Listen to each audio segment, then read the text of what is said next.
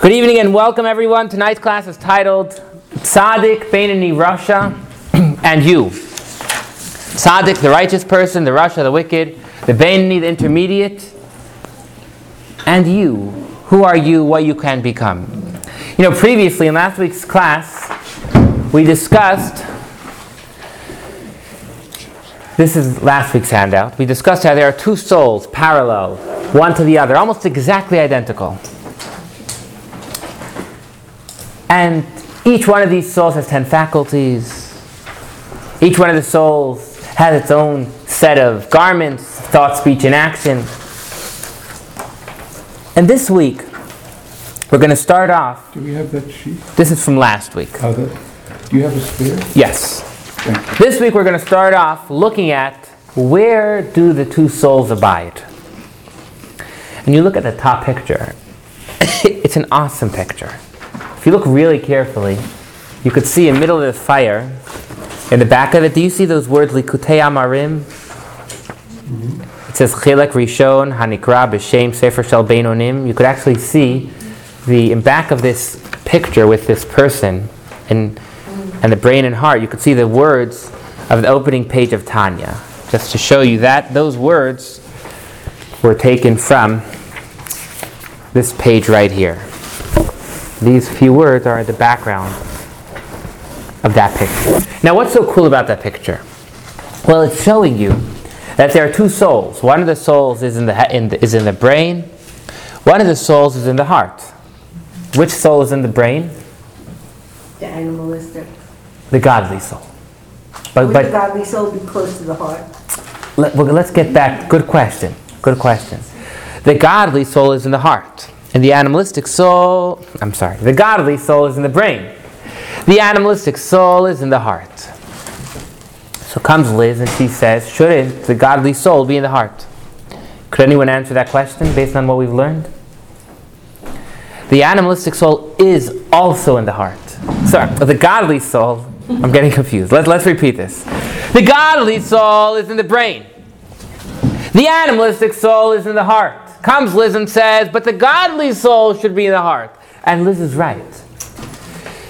The godly soul is also in the heart.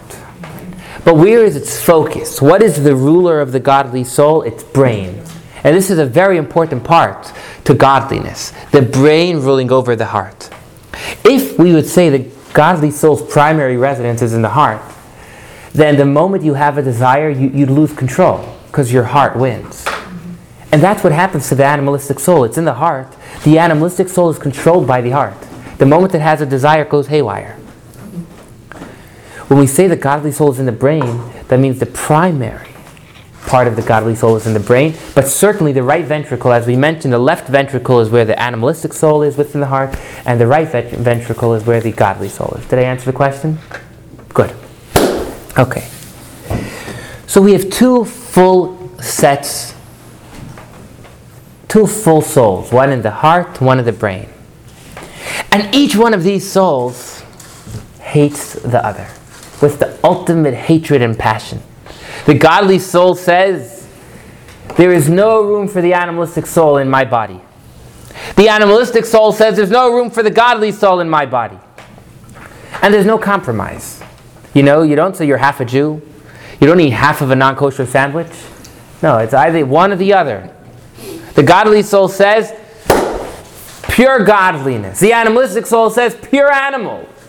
Go all out. And this is a serious fight. Say it again. Uh, this is a serious fight. And, and we, within our life, I'm sure each of us could think of the moments where those two souls are really fighting. Can I borrow this picture again?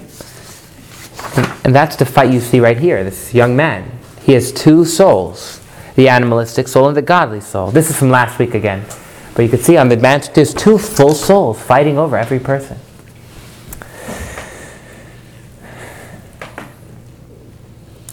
But why did Hashem create the animalistic soul? Why? And essentially, this goes to a much bigger question. Why didn't God make us perfect? Why did Hashem create evil? Anyone remember? We mentioned a, a mushal, an, an, an analogy, to answer this question. Does anyone recall again? The question is, why did God create evil? Why do we need the animalistic soul?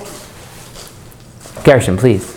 Isn't that so that we, we can struggle to get closer to him? Because without, without that obstacle, we don't really have to struggle. Exactly. And I'll just to re- uh, paraphrase the, the example given exercising free will.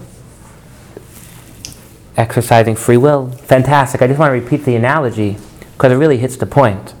The, the king had a son, and the king wanted, the Zohar says the story, the king had a son, and the, and the king wanted to test his son's inner strength.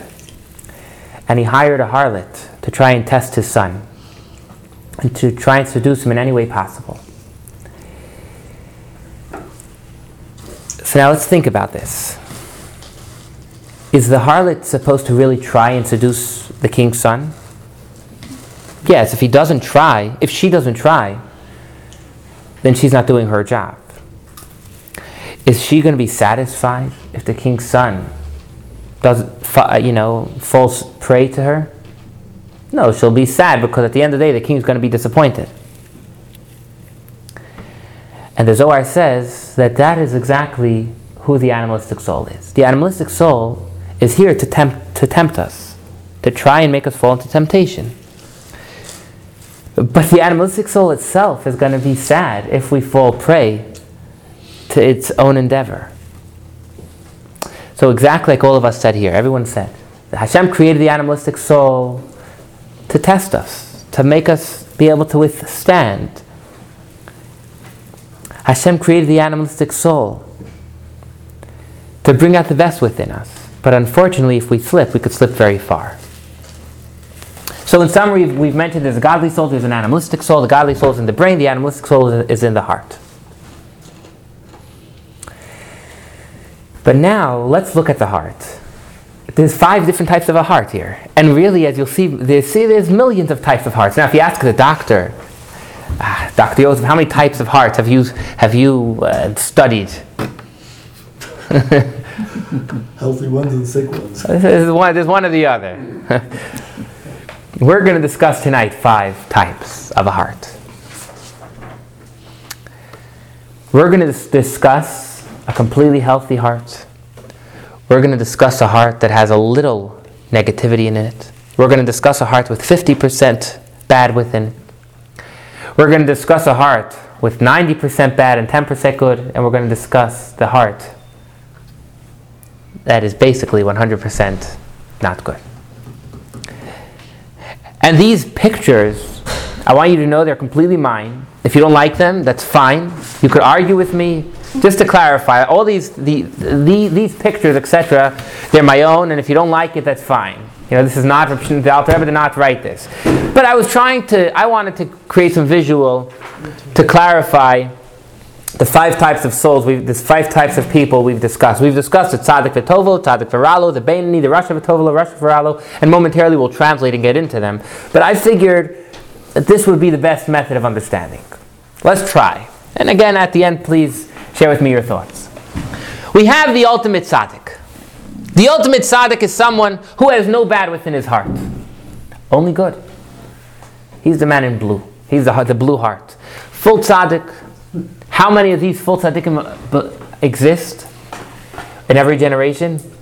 Third, 36, 36. I'm not going to choose a number. There's 36 hidden tzaddikim, hidden, but full tzaddik, complete tzaddikim, I don't know a number, but I do know At least 36. that Rabbi Shimon Bar Yochai said, "Ra'isi b'nei aliyah umuatin hein." Rabbi Shimon Bar Yochai said there are very few, whatever the definition of very few are. The true tzaddikim is very few in every generation. Okay, then we have a tzaddik, tzaddik viralo, a tzaddik that he's ninety percent good, but there's still, and I put it, if you'll see, I put it in the right side. Actually, now I'm getting confused. If you flip it around, that's the person's left. It's, it's, I think it goes like this. I put on the left mistakenly. But if when you look at it, it's on the right side. Because remember, on the right side. I'm getting so confused. Let me.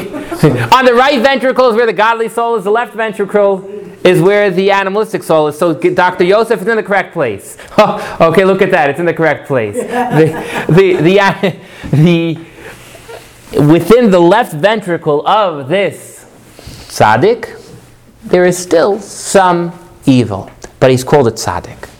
Why? Because the good is at least 60 times the bad. And like we have in kashrut, if you have something non kosher that fell into some pot of kosher, and there are 60 times the amount of kosher relative to the non kosher, the non kosher is non existent, we say halachically. We're not worried anymore. You could eat the whole pot. We say that one piece that fell in is non existent. Same thing here. The, this incomplete tzaddik, he has bad, but it's very minute. It's as if it's non existent. How many types of tzaddikim in such a form exist in every generation? Thousands, myriads, tens of thousands. So we have the tzaddik. And if you'll see next to the tzaddik and the, the complete tzaddik and incomplete tzaddik, it says no sin. They never sin in thought, speech, and action. The difference between the two is not if they sin, is it's if within them there's any evil. Both of them won't feel evil. But the incomplete tzaddik nonetheless has evil there. The Bainani, on the other hand, is 50 50. He has no sin. This is the catch, as you see. The Bainani has no sin. But nonetheless, the evil is active and the good is active. Haha, so how does he, if it's 50 50, how does he always win? Hold that question. That's going to be the focus of the next page. we'll get to that. But the Bainani is fully 50 50. How many people are Bainanis within this world? Hopefully, everybody. We'll talk about that in a moment. We'll get back to that. Rasha, you have again, you have on the top the complete Rasha. I mean, it's clear what's going on there. There's, there's no good.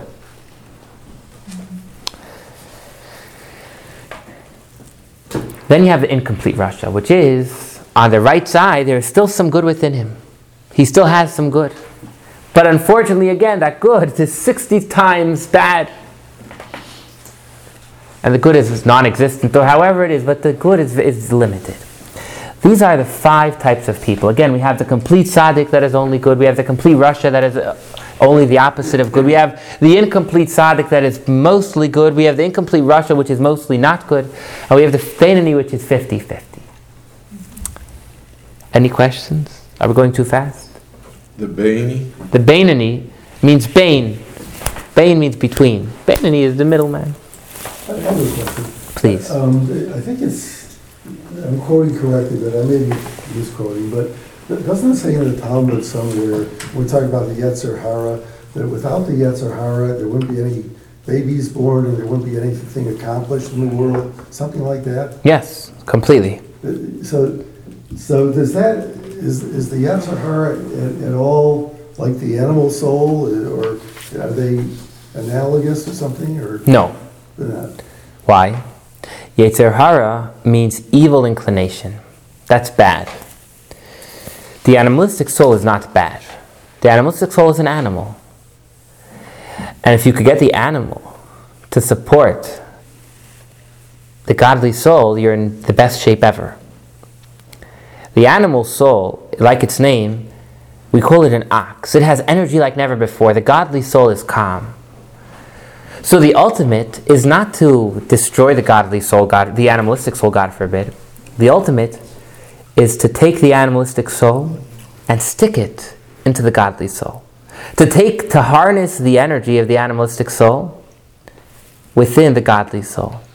But isn't that what you're supposed to do with the Yetzer Hara also? To, I'm just, I'm just, I'm, I'm sharing a, speci- a specification. So uh, maybe I'm sharing something beyond what you asked, but I'll share it anyways. Oftentimes, people look at good and evil as a good inclination and an evil inclination.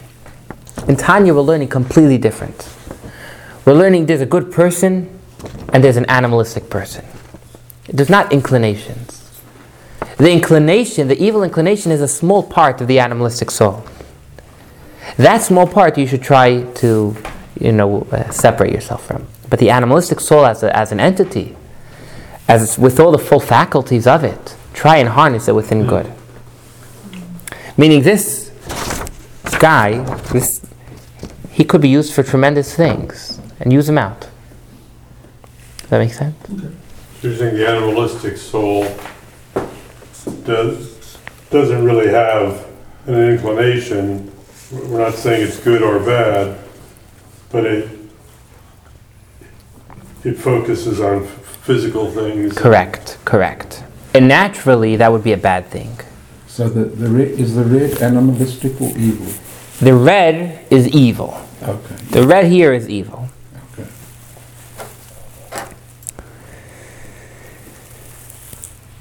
We have a little question, not a little. Let's say we have a. There's a big question right now, and that is when each and every person in this room was born, an angel came to you and made you swear. What was the oath you made? Each and every person in this room made, swore, I will be a tzaddik. This, this is a quote that each and every one of you said. And let's all raise our hands. Well, we'll say the quote. Let's say it together. Tahi tzaddik, I will be a tzaddik. I will be a tzaddik. This is what you said. The al tahi rasha, and I will not be wicked. And the, our oath went on. And. Even if the entire world tells you you're righteous, imagine you're wicked. This is right seconds before you were born. You made this oath. Are you familiar, Phil? You've heard this before. Right before a child is born, an oath is made.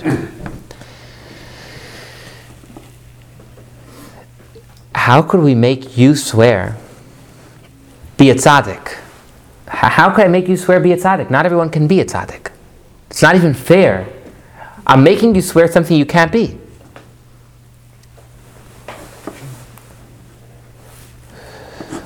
So we explained the oath is not be a tzaddik, be a true tzaddik. No, the oath, oath was try your try your best to be a tzaddik. Don't be satisfied with being the middleman. You must try to be a tzaddik. You must try your hardest to emulate and truly become a tzaddik. What's why? Like, oh, you'll never be a tzaddik. So why are you trying to be a tzaddik? Well, two things. Number one is by trying to be a tzaddik, you'll always stay closer to good than bad. You know, you. But more importantly, we learned, if you remember, about the idea of of pregnancy. We learned that within our soul, our soul can become pregnant with another soul. Even even if someone has a lower soul, within their own soul can come another soul. Do you remember this idea? Because if you don't, I want to share with you. It's connected with tonight. Nope. So let, us share it again. Why? Why? Tomorrow, tonight is Rosh Chodesh. Tomorrow, after davening, everyone hopefully will take their siddur, and you're going to open it up to a section called the Nasi. And in a blue siddur, this section is going to be tomorrow's reading. Is going to be on page 391.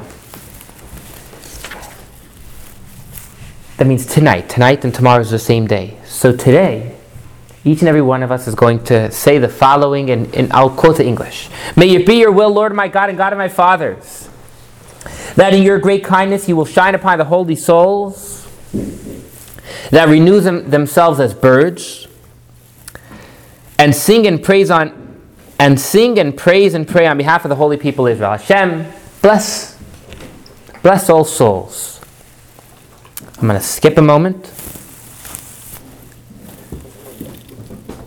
May it be your will, Lord my God and God of my fathers. Each and every one of us is going to say this. May it be your will, may, may it be your will, Lord my God and God of my fathers, that if I, your servant, am of the tribe of Judah, the Torah section whose print I have recited today,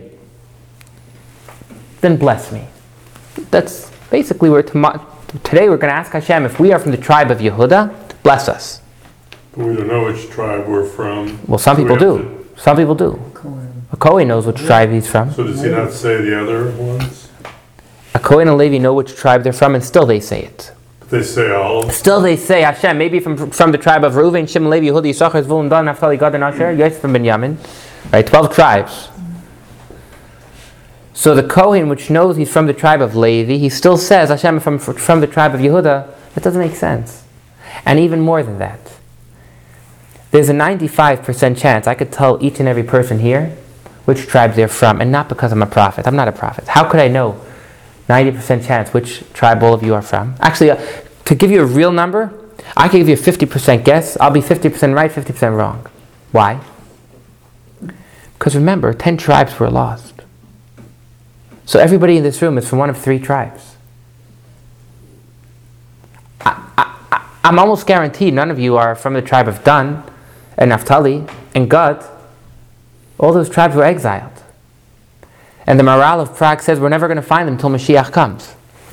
So what's going on here? We know, practically speaking, that we're all within three tribes.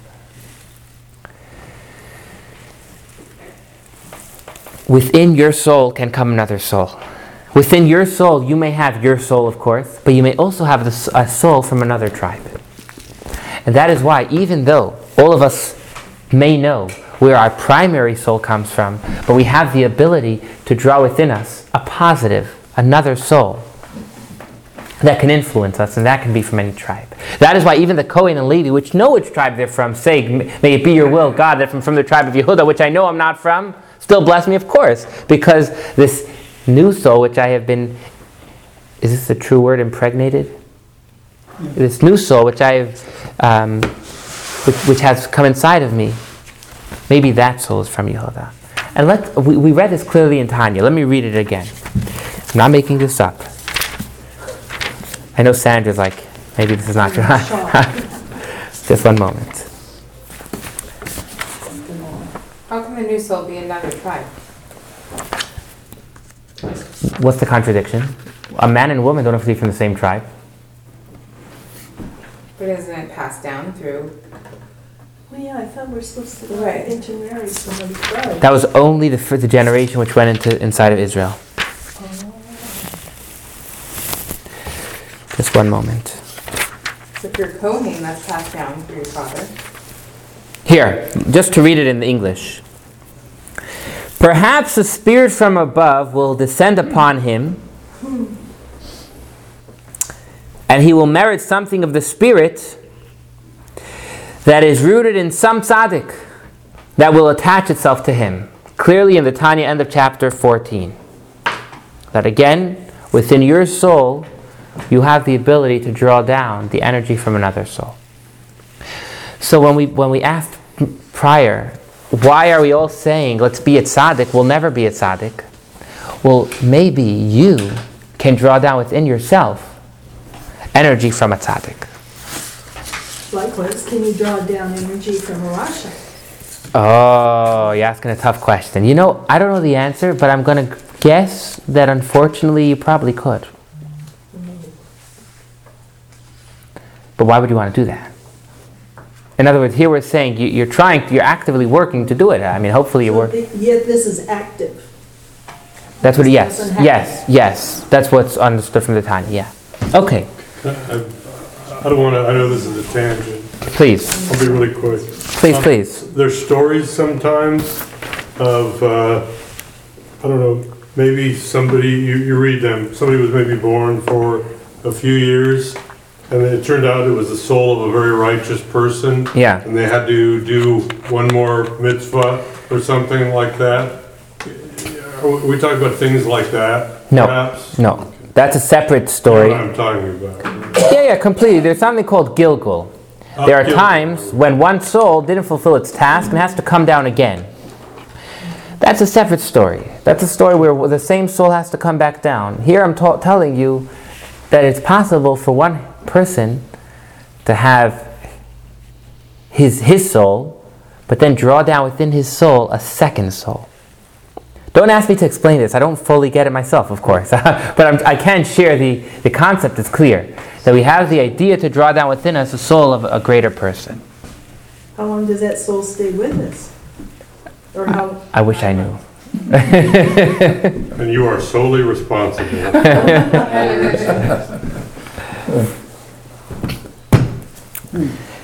Now, so now we're going to switch gears. Until now, we've discussed the different types of people.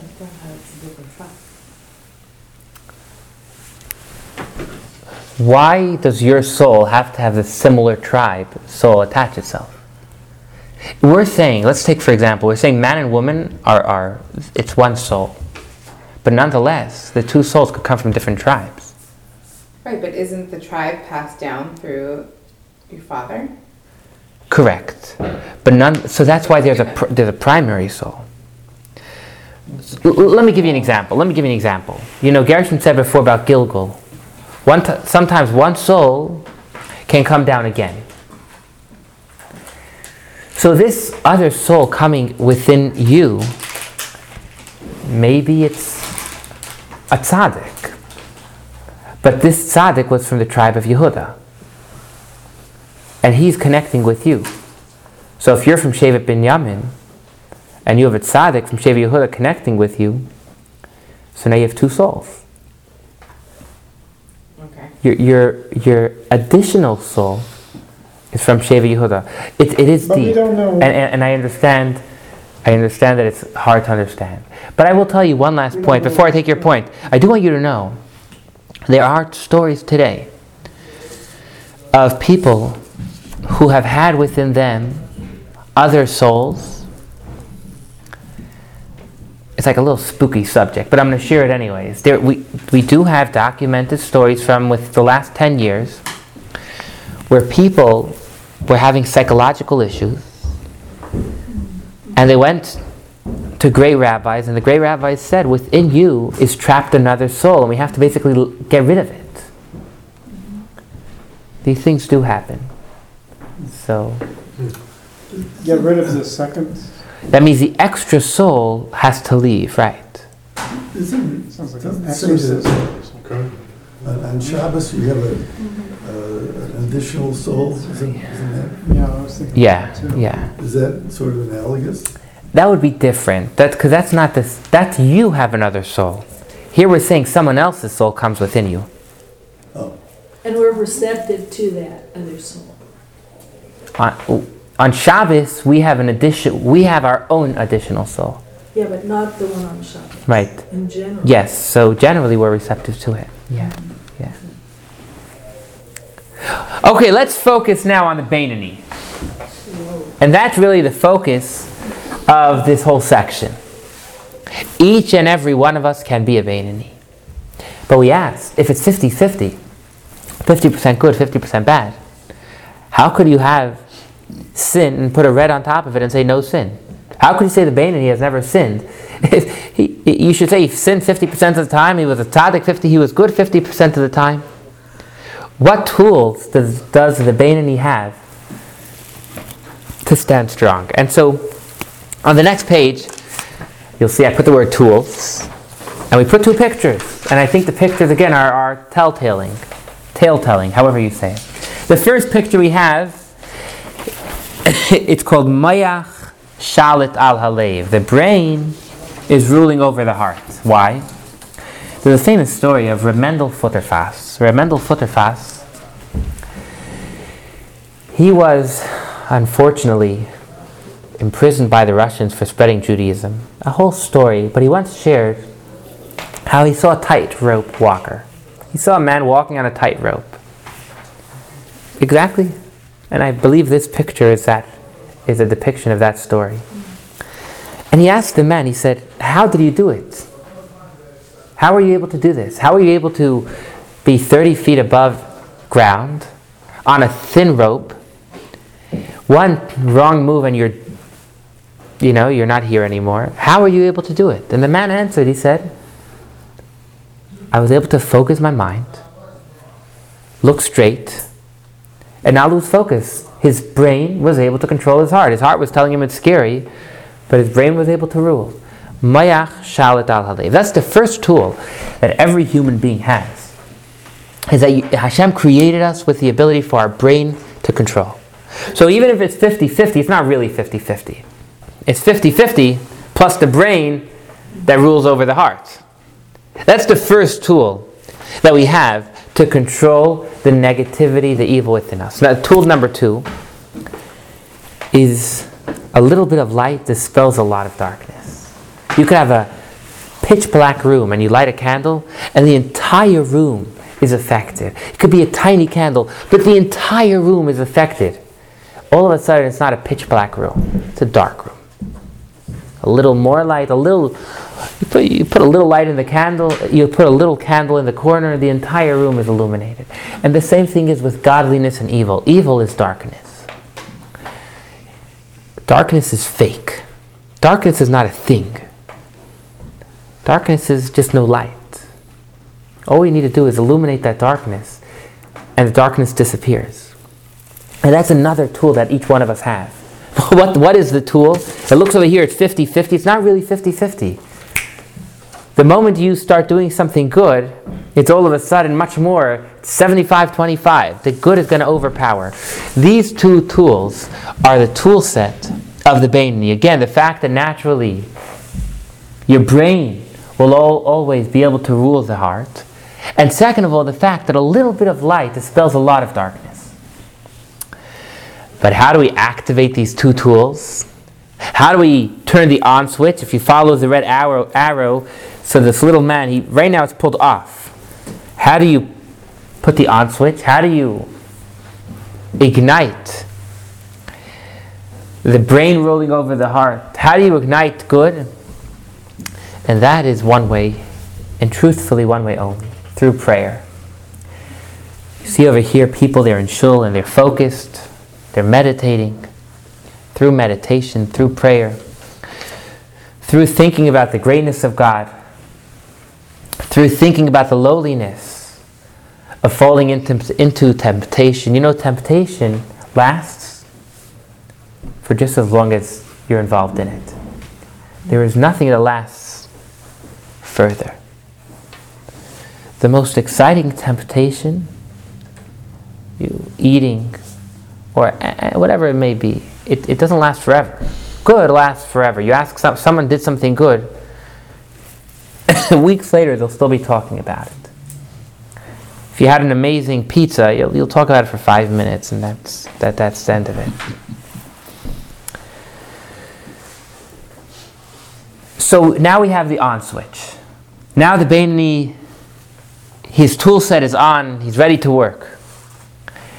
And now we need it, the Bainani needs to know that he is a real person. What he is doing is true. Truth. You know, oftentimes we may feel doomed for failure.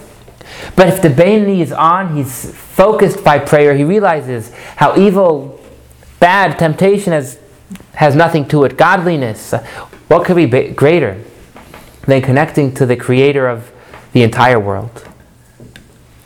This is true. This is what Hashem wants from you. When, when any of us do this, we have, we're fulfilling our, our life mission. We're being a true person. And that's a very important point. Because oftentimes we have challenges, and every challenge feels like, oh, another challenge. And, and we feel like we're not getting anywhere. But the Bainani needs to know that don't worry. Every step you take is true. That's what Hashem wants from you. And you are fulfilling your life's mission. Hashem is ecstatic. Hashem is so proud of your accomplishment. But within this Bainani, within each and every one of us, within this Bainani who is constantly fighting, within this, sorry, I mean, within this middleman, there, is, there are two types. There's one who's constantly fighting, and one who the fight is over. Meaning, there are some things in our life which we take for granted we're never going to do. The moment we could still have 50% good, 50% bad. But the moment we're in a position where, where we are in a safe zone, we don't need to worry anymore if we're going to do good and bad, we're in a, we're in a good place. And we all like to be there. I can tell you for myself, the best scenario in the world is to be in safe ground. But the moment we hit safe ground, we're not called a servant of God. The moment we say, Here I am, I've accomplished, we're not a servant of God. Because, well, there's no fight anymore. We're not serving God. A servant of God, to serve God, means that you're actually you're going beyond the safe zone and you're willing to challenge yourself even more. Now be careful, you don't want to take a bad plunge. You don't want to take a bigger challenge than you could handle. But the moment we're in safe zone, we're not a servant of God. And that's this, the picture of, you, of this man pushing the rock up. To be a servant of God, you have to constantly be pushing up. The moment you're, you're steady, you may be a Bainani, you're a good person, but you are not the ultimate person. You're not, ser- you're not a servant of God. Are there any questions?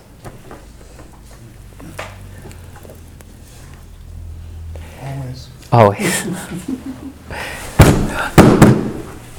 What's so great? Or why? Why? Why someone who goes ahead and he is constantly on the pushing ahead? Why is he a servant of God? What is he doing so great that makes him a servant of God? He's struggling. He's struggling. But what's so great about struggling? What is great about struggling? What's great about someone struggling is the only way he's struggling and winning is because he's revealed something deeper within himself.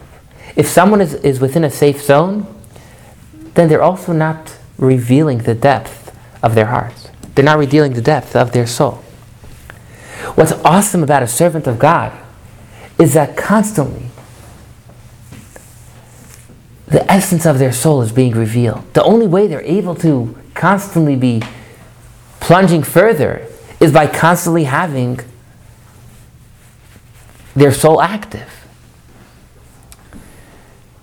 But now comes a problem. Not all of us have the ability to activate our soul. Not all of us have the ability to focus on godliness and really connect.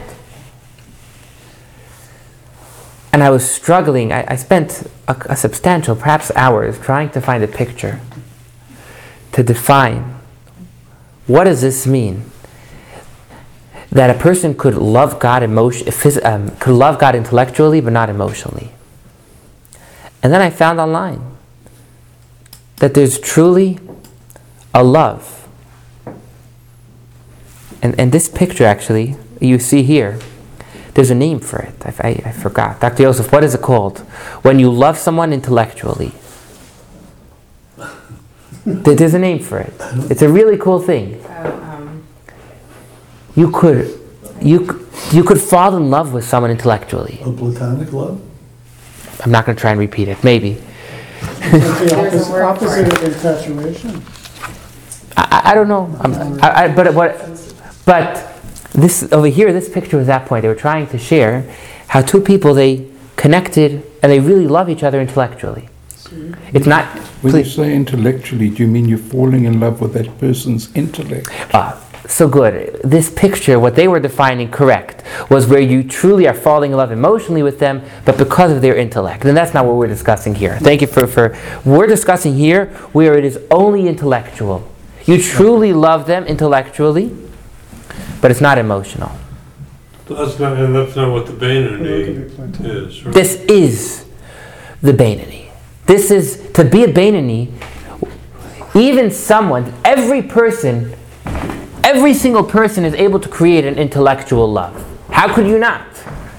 Take an hour and do nothing and just think about how you are human. And Hashem is not physical. Hashem is greater than every single thing in this world, and yet He puts every single thing aside just for you. How could that not bring out an intellectual love for Hashem? There's no greatness necessary to love Hashem, who loves you, and He's so much greater. Does that make sense, Gershon? Um, Yes and no. Please, go ahead. Okay, I get the, I get the intellectual part, you have to think about it. But then it should turn it into an emotional love of Hashem. Is that not correct? Sometimes. Sometimes our emotion our, emo- sometimes our emotions are not connected enough to our, to our intellect to do that. For example, okay, a simple example. Simple example. Someone comes to you and says, You should. Lo- now, uh, let- let's take marriage. Imagine your parents come to you and give you 27,000 reasons why you should marry this person. You may still never love them, even if you thought about it forever. You can't force someone to marry someone. Love is beyond intellect.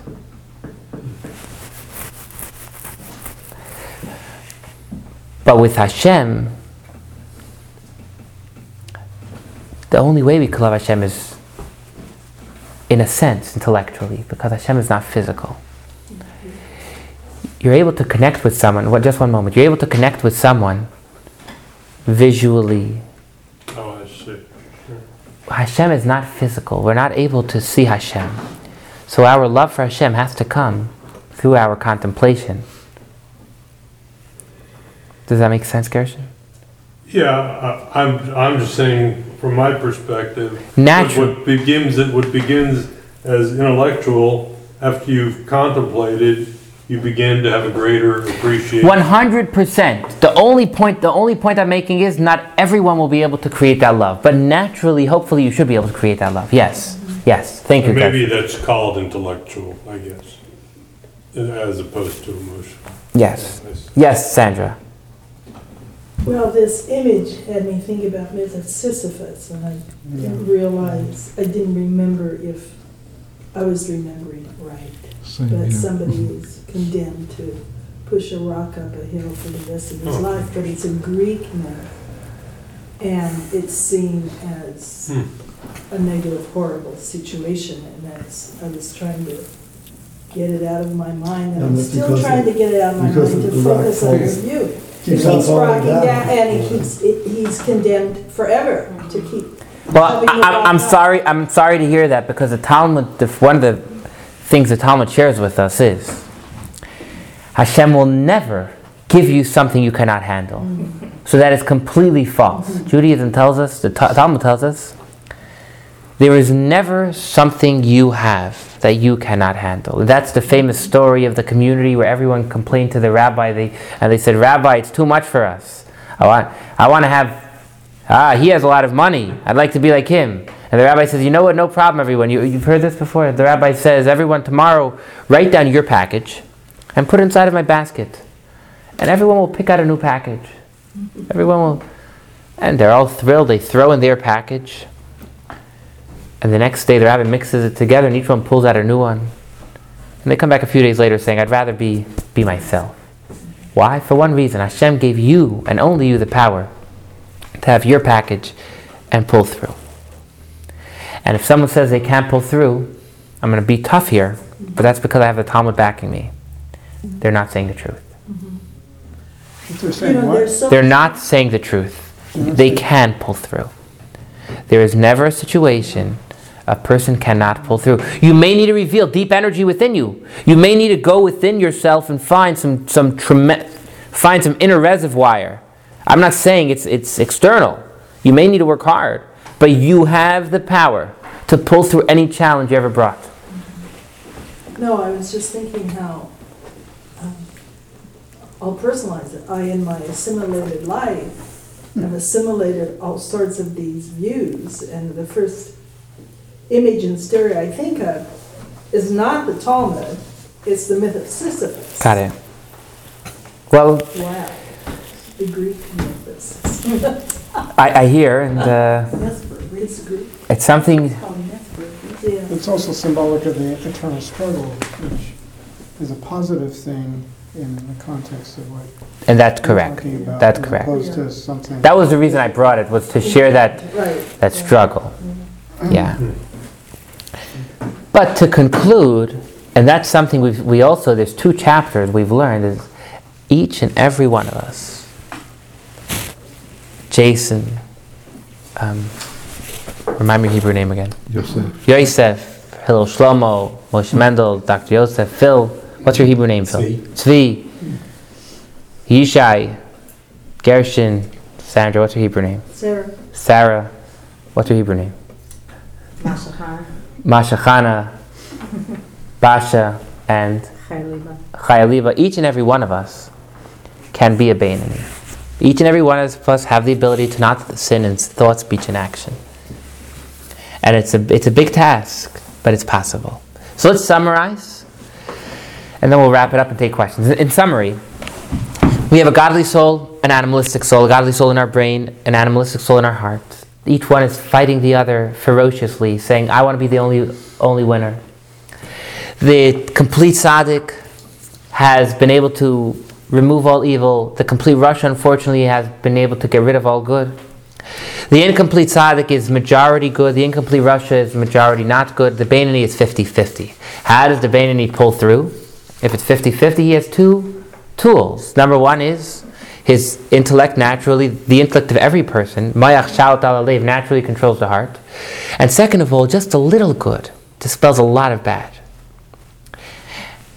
How do you activate these two things? How do you make sure that your brain is going to actually, unfortunately, we, we know, we see people that their brain is not controlling their heart. How do we make sure that our brain should control our heart? How do we make sure that, we, that the little good should illuminate the bigger darkness? By spending time every day in prayer and meditation, connecting with Hashem. And when we do this, we're being a true person, a complete person, and and we have to never be satisfied where we are. Always working for, for, further. And even if we're not able to create a active love of Hashem within our heart, and it's only an intellectual love, that's enough. And this, each and every one of us can do. Are there any questions? I didn't understand the, um, the heart picture here. It- Sin is underneath the evil part? No, I mean, it says no sin. Right. What hap- what- That's correct. There is, there is not good within your heart, but the not good has never activated your thought, speech, or action. Oh. Meaning that, yeah, there is some evil within you, but nonetheless, the garments of the godly soul have always won. So it's not so unusual to struggle so hard to love Hashem. We're going to learn that not only is not unusual, but that could be all Hashem wants. He wants you to struggle. Yeah. there are some pe- there are people Hashem says, I want you to be a tzaddik. You don't need to struggle. There are other people, the Bainani, which their entire life is a struggle. It's 50 50. Their entire life, and the majority of us, we're 50 50. That means our entire life is a struggle. That's why we learn in Pirkei Avos, we say, don't be confident in yourself until you die. Because there's a struggle every single day of your life. Okay, thank you everyone very much.